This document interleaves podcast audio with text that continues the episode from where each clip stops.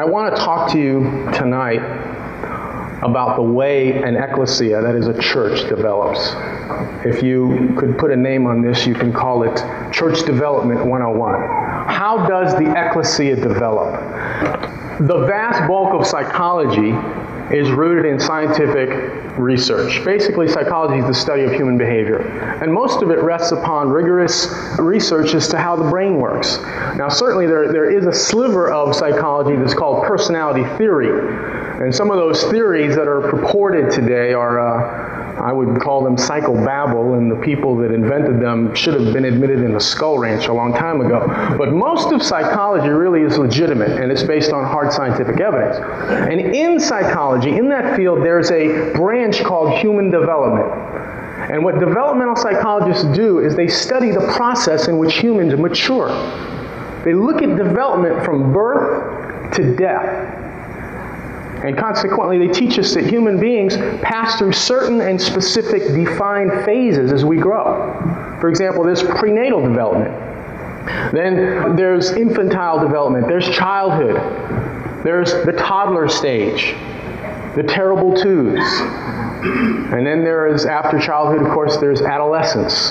That's when the poison sets in. I have a psychologist friend that defines children as people who you cannot do enough for, and adolescents are people who you cannot do enough to. And as a high school teacher, I can agree with that sometimes. But even so, it is a biological truism that all life forms pass through certain defined stages of growth. That's true for human life, it's true for animal life, and consequently, since the ecclesia is a life, isn't it? It's a vital organism, is it not? It too passes through certain and specific defined stages. And what I would like to do is to talk a little bit about some of those stages. We can say this that built into the DNA of the ecclesia, of the church, there are these stages. And it is inevitable that we will pastor them if we are going to meet together around Jesus Christ corporately. What we're going to do is look to the Old Testament to trace these stages, these developmental stages. And to lay the groundwork for that, I'd like you to turn to Romans chapter 15 and just read a very familiar text to kind of set the stage before you look into the Old Testament. Romans 15. Romans 15, verse 3. For even Christ did not please himself, but as it is written, the reproaches of them who approached upon thee fell upon me. Now, here Paul is quoting David, and he's applying these words to the Lord Jesus Christ, isn't he?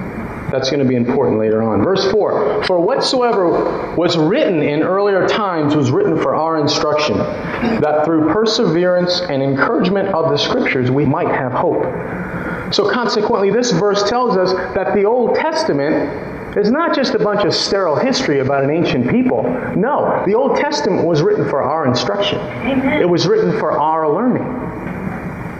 And I believe that locked within the Old Testament is a wealth of spiritual wisdom and knowledge that show us Jesus Christ and His church. And I believe that there's a wealth in the Old Testament that has yet to be mined. The Old Testament is God's picture book. And God speaks through it to us today about what God's heart and thought is for the ecclesia. And notwithstanding, I think that we can make a point about this by saying that the New Testament seems to tell us quite clearly that Old Testament Jerusalem is a picture of the New Testament church particularly in its apex of maturity. Now, let me read a couple scriptures along that line. Hebrews 11, verse 9 and 10 says, By faith, Abraham sojourned in the land of promise, as in a strange country, dwelling in tabernacles with Isaac and Jacob, the heirs with him of the same promise. For he looked for a city. Abraham looked for a city that has foundations, whose builder and maker is God. Think about that. Abraham in the Old Testament, it says, look for a city. Well, it wasn't a physical city, it was a spiritual city because the builder and the architect was God. And then in Hebrews 12 22, it says, But you are come unto Mount Zion unto the city of the living God. You, Christian, are come to Mount Zion, unto the city of the living God, the heavenly Jerusalem, to the general assembly or ecclesia of the church of the firstborn. So clearly, the writer of Hebrews is telling us that Old Testament Jerusalem served as a figure, as a model, as a picture of the church of Jesus Christ particularly when it's come into fullness. And then finally, Revelation 21, verses 9 and 10. And one of the seven angels talked with me, saying, Come hither, I will show you the bride, the Lamb's wife. And he carried me away in the Spirit to a great and high mountain. And he showed me that great city, the holy Jerusalem, descending out of heaven from God. And so, consequently, when all is said and done, we are left with a city. And that city is not a physical building, it's the bride of the Lamb. Mm-hmm. And John was in the Spirit when he saw it. It's a picture of the church in all of her glory. It corresponds to what Paul said in Ephesians 5 it shall be a glorious church without spot and wrinkle. So, if, if we understand this as a backdrop, that Old Testament Jerusalem represents the ecclesia, particularly in the height of its maturity, then we must ask the question what was the origin of Old Testament Jerusalem? What were the steps to its establishment? And I think if we raise that question, we find the answer in the life of David. Because David, in the Old Testament, was the founder of Jerusalem.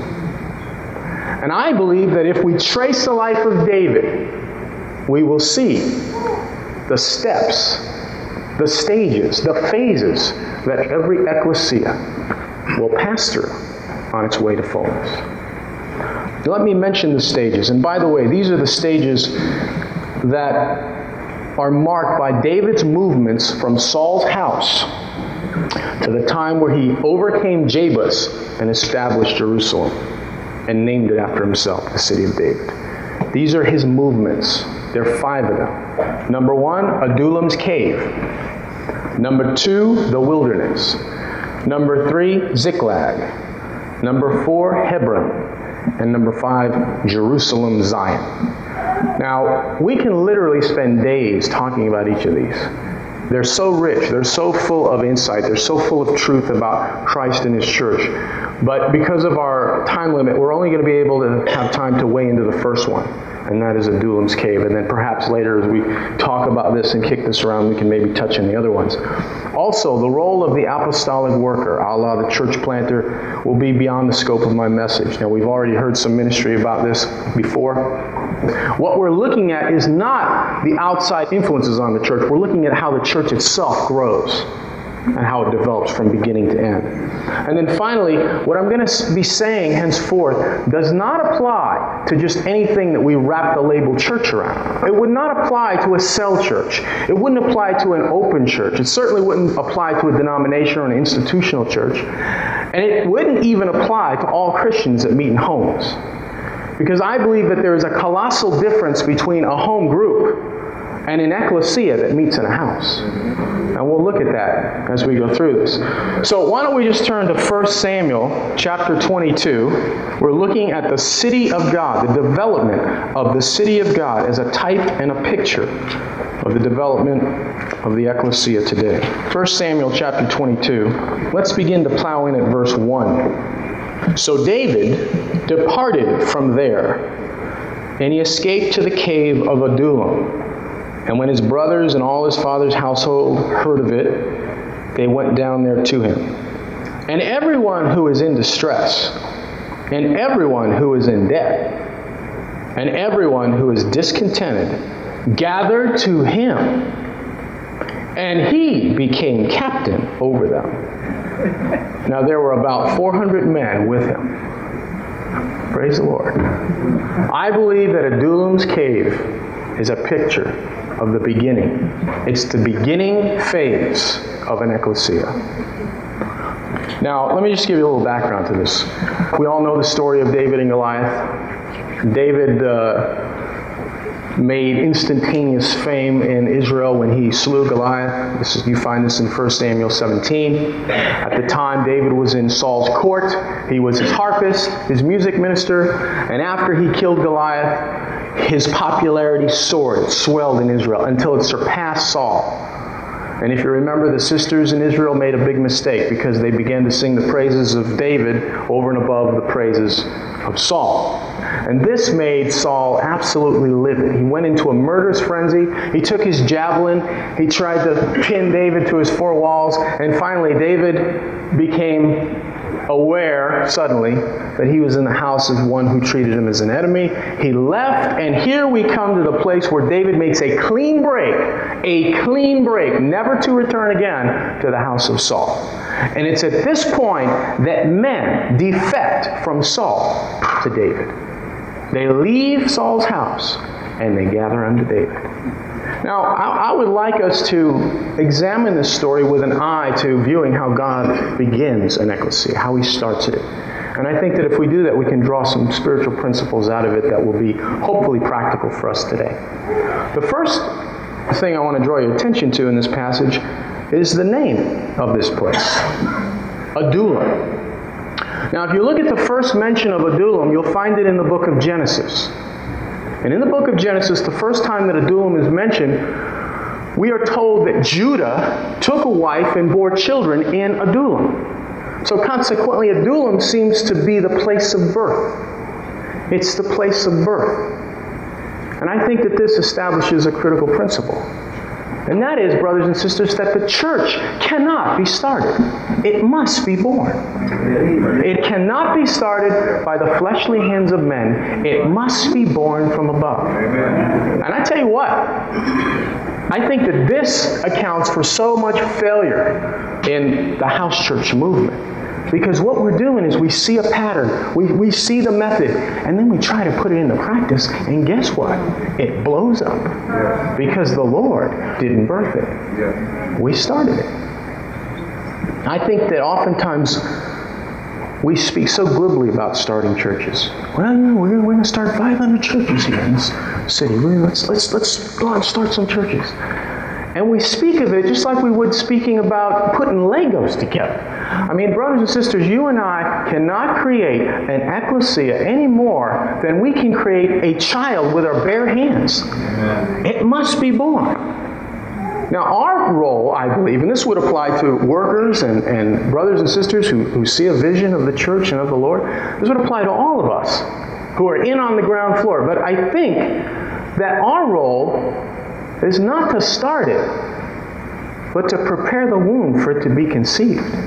And I think that we do that through travail. We do it through travailing prayer. Because I tell you what, there are spiritual forces that would seek at, at, an instant moment to snuff out anything that would represent the testimony of Jesus Christ corporately. Yeah. And so we need to learn how to travail before the Lord. And some of you brothers and sisters, you're, you're, you're in the cave of Adullam right now, and I think that oftentimes what we're doing is we're trying to start it, we're trying to kick it up, we're trying to crank it, but we never have cried before the Lord and travailed before Him to see Him birth His church. Now, there's a great deal we can say about that, but I, I think that we'll leave it there. Uh, let me just say this, too, that, that what I'm saying really is something that David himself said. He said, Unless the Lord builds the house, we what? Labor in vain. So, brothers and sisters, Adullam is the place of birth. Secondly, if you'll notice, the location of this stronghold was in a cave. It was in a cave. The womb from which the church is born is likened unto a cave. Now, the cave of Adullam was a stronghold at that time. In other words, it was a hiding place, it was a place of obscurity. If you wanted to hide out, you would go to the cave. And I think that here again we see a little glimpse of how the church is born. And that is the church is born in obscurity. It's born in the place of hiddenness. Recall the Lord Jesus Christ and his birth. Where was he born? He was born in the obscurity of a stable. They, they didn't have a mass crusade when he was born. You know, they didn't send flyers out. No, I mean, there was certainly there was a few shepherds there that went, but, but it was born in obscurity. The first church that we read about in Acts chapter 2, the same way, born in somebody's upper room. And as you read through the New Testament, you find that the cradle of the New Testament church is always in a hidden, obscure place. It's, it's, it's in a cave. And I think that's encouraging to many of us who, like our brother Les, may just have a, a few people meeting in our home. That's good news because that's normal for the birth of an ecclesia. It's not supposed to be some great big thing. It begins in a cave. But let me add that it didn't end in a cave. The cave was the beginning. David's unseen kingdom began in the obscureness of a cave, but it ended up in a city. It ended up in Jerusalem, which was a light to all the nations which had cultural impact on the community. It didn't stay in the cave. In fact, if you read the text, verse 5 And the prophet Gad said to David, Do not stay in the stronghold, depart and go into the land of Judah. Now, the reason why I'm bringing this up is because I think there's a subtle temptation for us who meet in homes to become insular and ingrown, to become exclusive to have a vision of the cave but not see the city.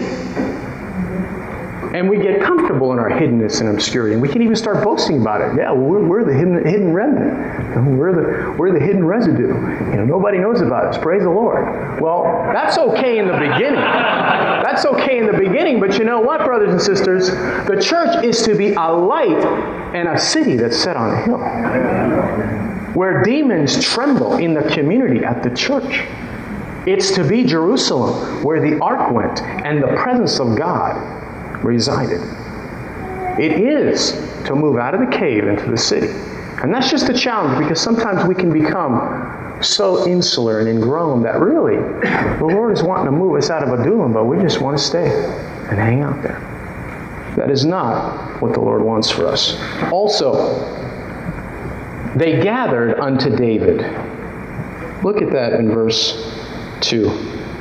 After he describes the people that came to him, it said, They gathered to him. They gathered unto David. Brothers and sisters, this is pregnant with meaning. This speaks volumes to us.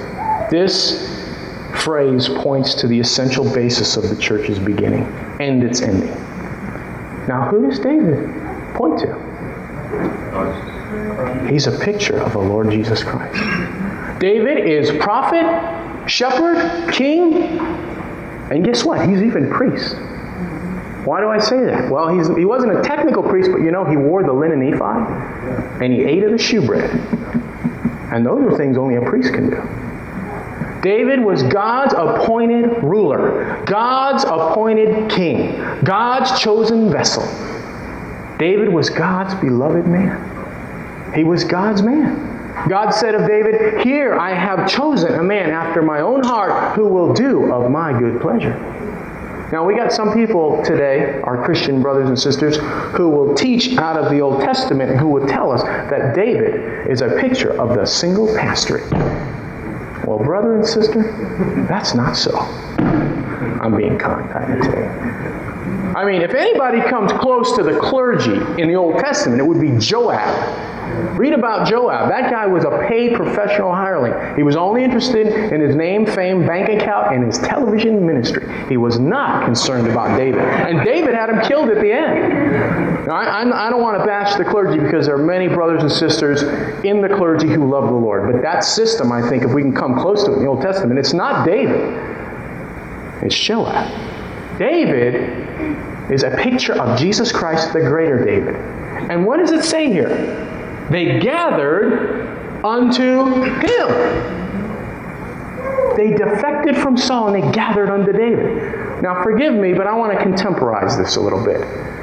They gathered unto Jesus Christ and Him alone. They didn't gather unto home homeschool. They didn't gather unto family values. They didn't gather unto home birth. They didn't gather unto spiritual gifts. They didn't gather unto some theology. And guess what? They didn't even gather unto home church. Amen. They gathered unto Jesus Christ. David was the man. He was the center of their of their. You know, they, we can wax eloquent about this, brothers and sisters, but is it real? I mean, is that really what we're gathering about? I guarantee that we can spend two weeks in your house church and we can tell you what you're gathering up to. Think about it. What are we really gathering up to? Well, let me put it this way the recovery of the church is not about a new structure, It's about a new center.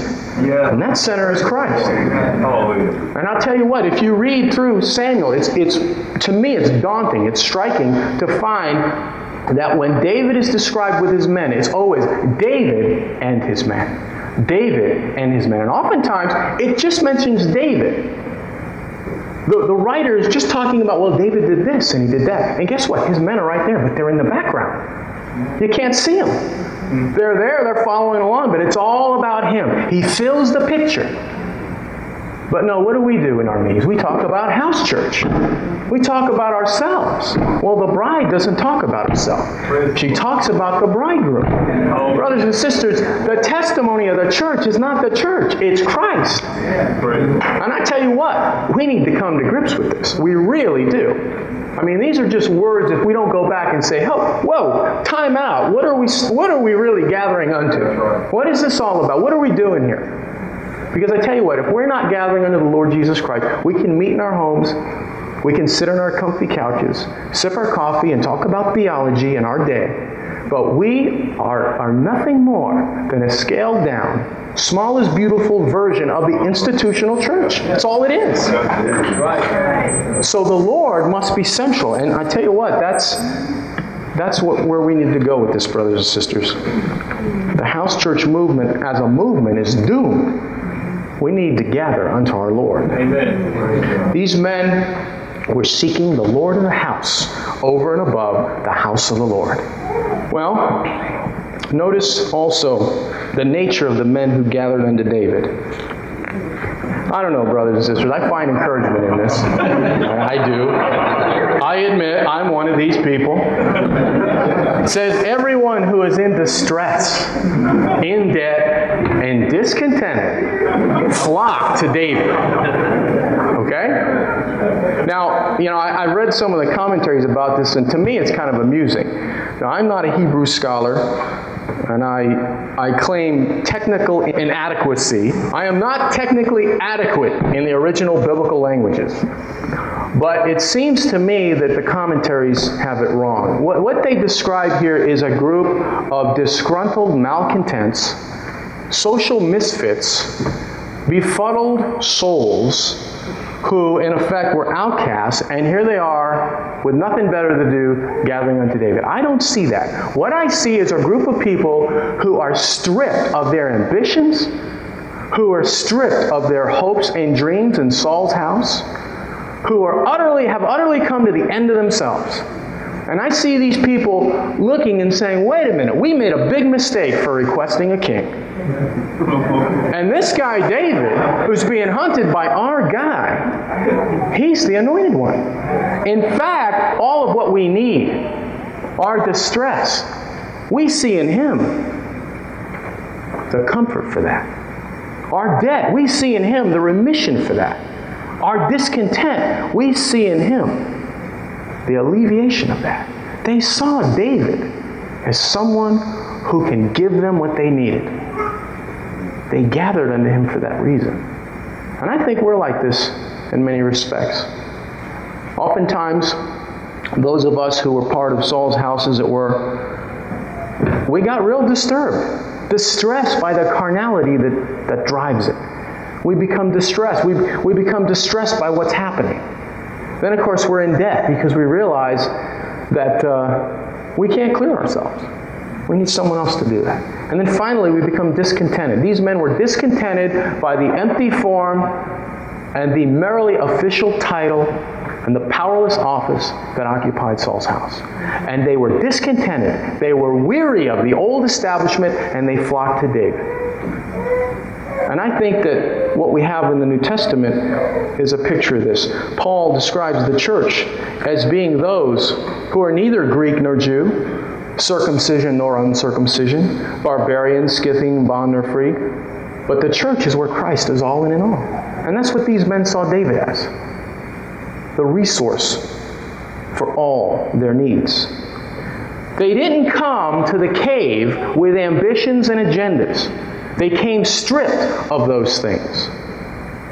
In other words, to be contemporary, they didn't come to start their own Christian empire. They didn't gather in the cave to start their worldwide ministries.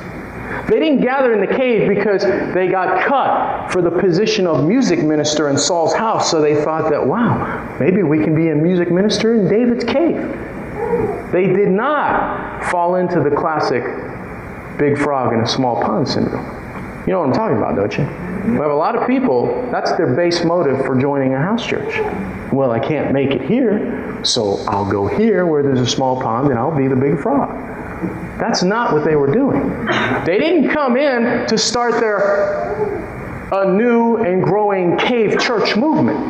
They gathered unto David because they saw in him the resources that would meet all of their needs. And I think that this really is an apt picture of the kind of people that the Lord builds with.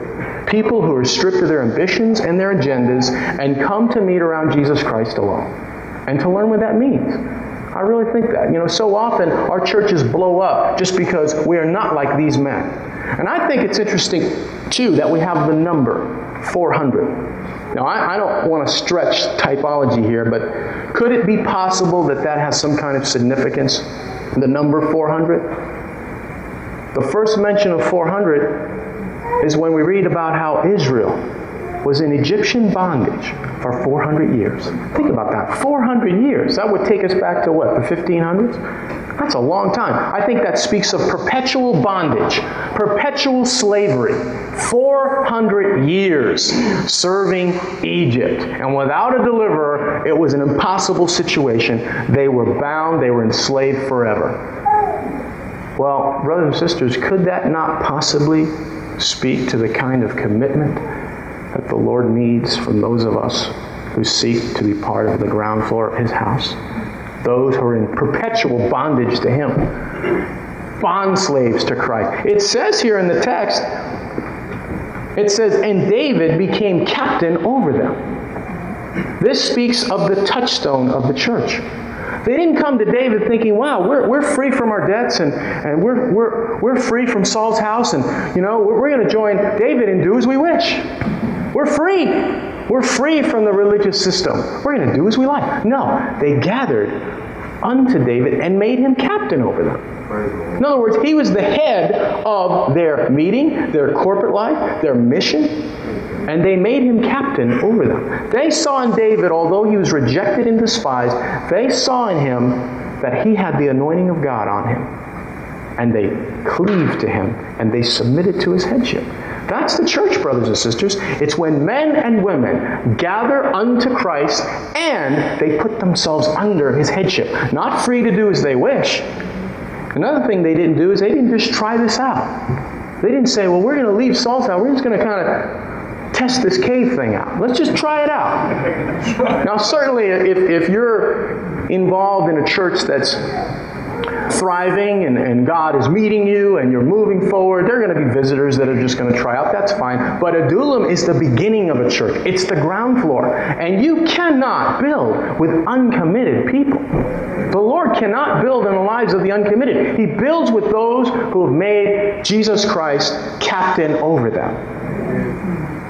Now, I want to demonstrate this, and I think it'll We'll give you the flavor of the kind of commitment these men had. Turn, turn over to 1 Chronicles 11.15. We're going to come again to the place of Adullam. We're going to revisit it. These men came back to Adullam, both David and the men, some years later on. But I think, again, it speaks to the fact that Adullam, in this particular phase of the birth of a church, the Lord needs those who are utterly abandoned to him, utterly committed. 1 Chronicles 11, verse 15. Now three of the chief men went down to the rock to David, into the cave of Adullam, while the army of the Philistines were camping in the valley of Rephaim. And David was there in the stronghold. He was in Adullam, while the garrison of the Philistines was then in Bethlehem. And David had a craving and said, Oh, but someone would give me water to drink from the well of Bethlehem, which is by the gate. So the three broke through the camp of the Philistines, drew water from the well of Bethlehem, which was by the gate, took it and brought it to David. Nevertheless, David would not drink it, but poured it out to the Lord. Verse 19, and he said, Be it far from me before my God that I should do this. Shall I drink the blood of these men who went at the risk of their lives? Think about that.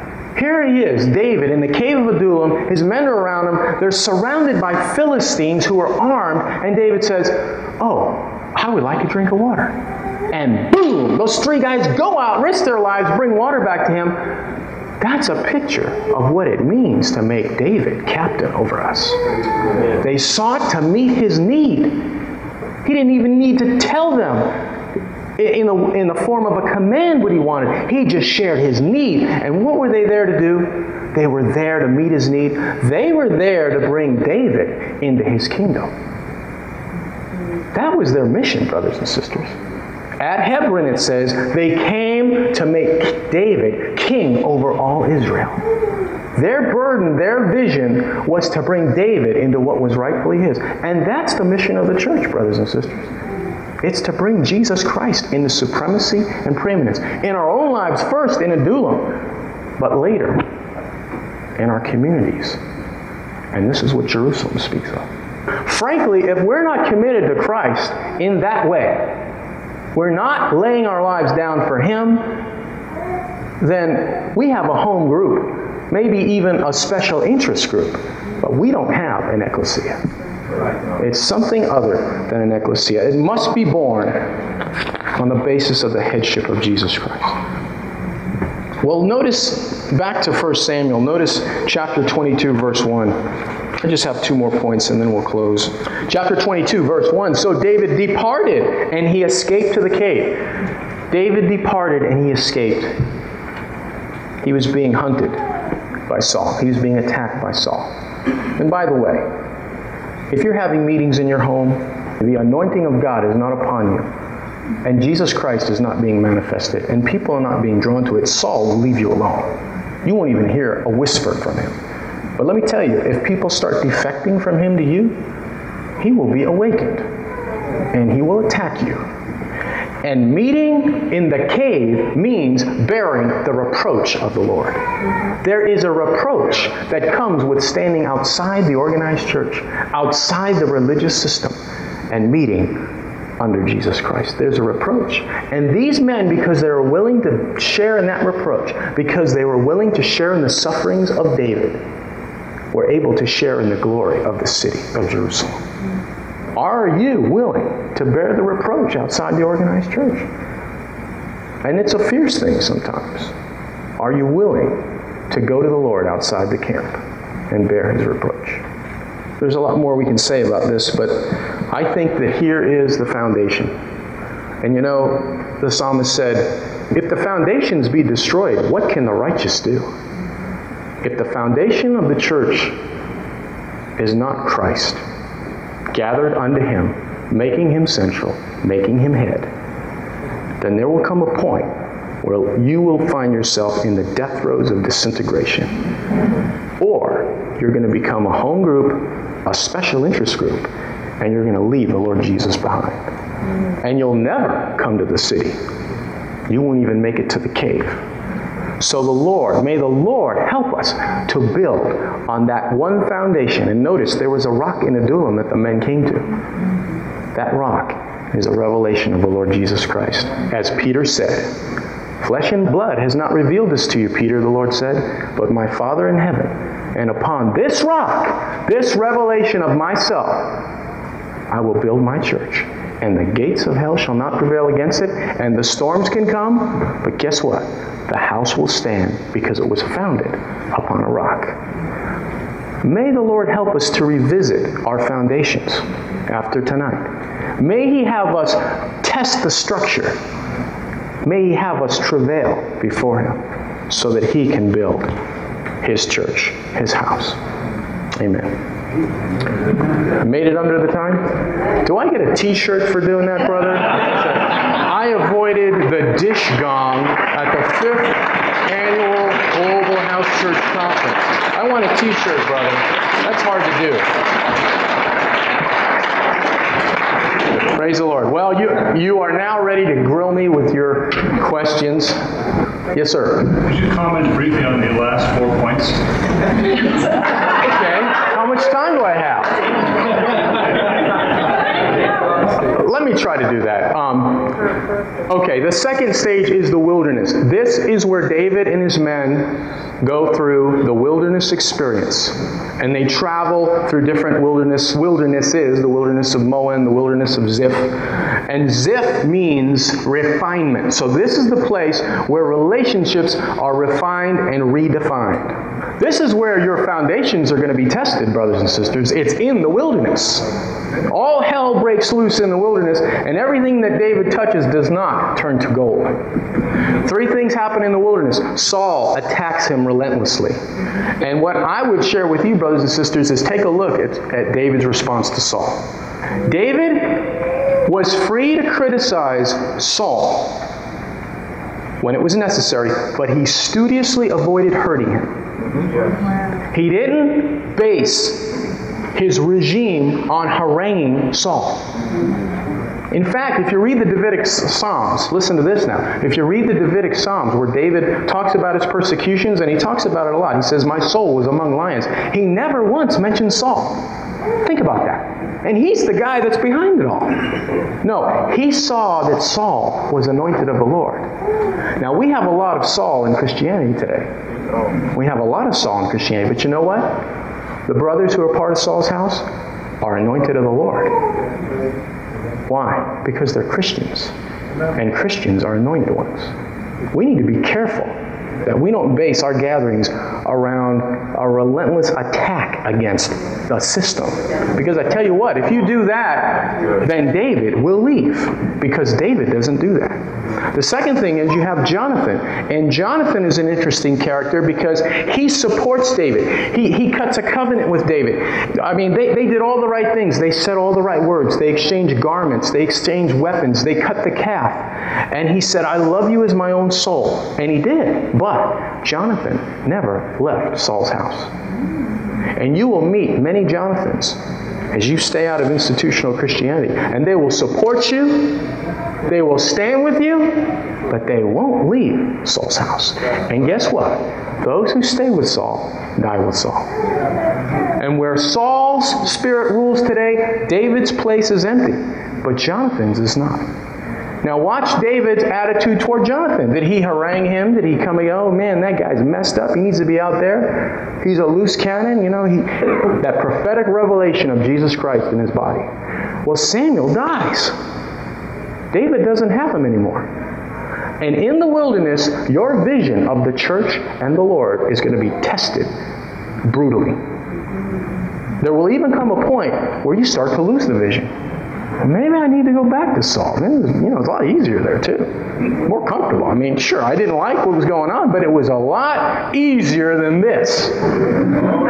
And and your vision will be tested. But I tell you what, this is how the Lord makes visions into reality. Remember Joseph. He had that great vision of the sheaves and God's destiny for him. Next thing you know, he turns around, he's put in a pit, he's put in prison, and the psalm says his soul was laid in iron and the word of the Lord tried him. And the word of the Lord will try you. You say you have a vision of the church and of the Lord Jesus Christ and of the body? Well, let's find out. Put you in the wilderness and let's see because it's going to be tested. Samuel will be taken out of the way. Should I go on or should I go to another question? Go on? Okay.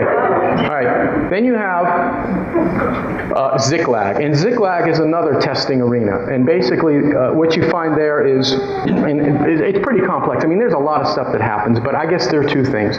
David has contention in the ranks. There are troublemakers among David now. Troublemakers in the church?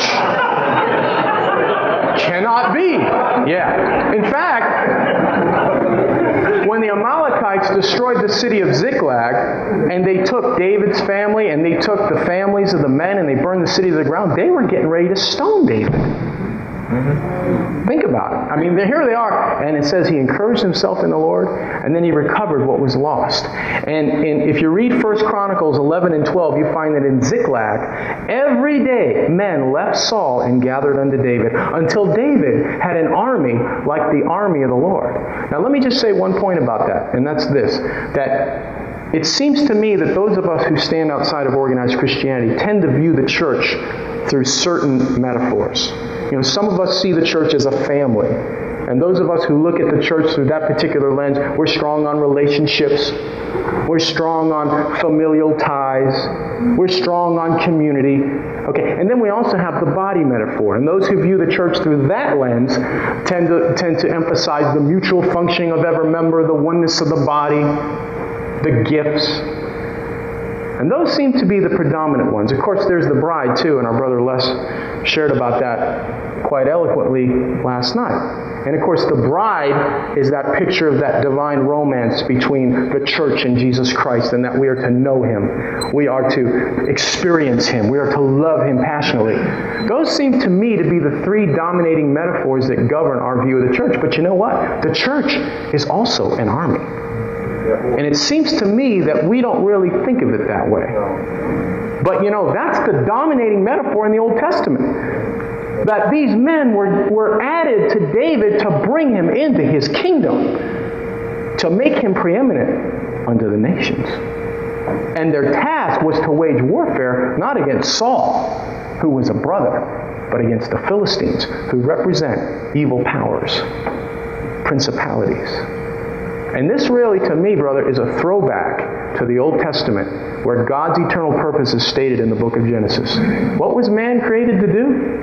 to have dominion over the earth, to express God's image. And Eve was to be a helpmeet for Adam in that work. And so, brothers and sisters, I believe that one of the major missions of the church is to advance the kingdom of God. Now, now I, by that, I don't mean canned evangelism, and I don't mean wielding earthly power and trying to, you know, gain political power and economic power, but I'm talking about the fact that God has entrusted us with authority to defeat and to dislodge satanic powers in the earth. For this purpose, the Lord Jesus Christ came to this earth to destroy the works of the devil. And I think the church has a twofold task in that. One, we are to overcome the gates of the enemy. Jesus said, The gates of hell shall not prevail against the church. Well, what are gates? They're defensive structures. So the picture there is that the church is moving forward in power and authority, bringing her Lord into view and dislodging the enemies of God, evil spirits, not men and women, evil spirits, and bringing Jesus Christ into preeminence in our communities. And then the visible side of that is that we bring the kingdom by being servants to the world. I mean, look at the Lord Jesus. What did he do on earth? He served the world. And we as the church are to go out. We are to fulfill the mission and ministry of Jesus as the army of God, not wielding earthly power, but being servants of the Master. The Spirit of the Lord has anointed me to preach the gospel to the poor, to heal the brokenhearted, to preach deliverance to the captives. It's an army that is a servant to men and that strikes fear in the hearts of evil spirits in the kingdom of darkness. That's what Ziklag's about. And I think few of us have gotten to Ziklag. Then Hebron, this is where they anointed David to be king. This is where they, they came to David and said, we are one flesh with you. Hebron uh, is the word that means communion. It means union, fellowship. The New Testament equivalent of the Hebrew word Hebron is koinonia. It's an unsurpassable, inseparable union. And when we go through the wilderness and we go through Ziklag, we are built together. Not in just rhetoric, but in reality. It's inseparable. And then finally, Jerusalem. And there's a lot we can say about that. But in effect, Jerusalem is where God put his name, God put his authority. The Ark of the Covenant was brought into Zion. It was a city set on a hill. It impacted the community. David reigned over all nations. Read the Old Testament, read the Davidic Psalms about Jerusalem, Zion, and you'll see a picture of the church. What God wants for the church. And he will bring us into that. But we have to start out in the cave. And too often, we're bickering and fighting, and we will eventually consume one another if we don't realize that the basis of our meeting is the Lord Jesus.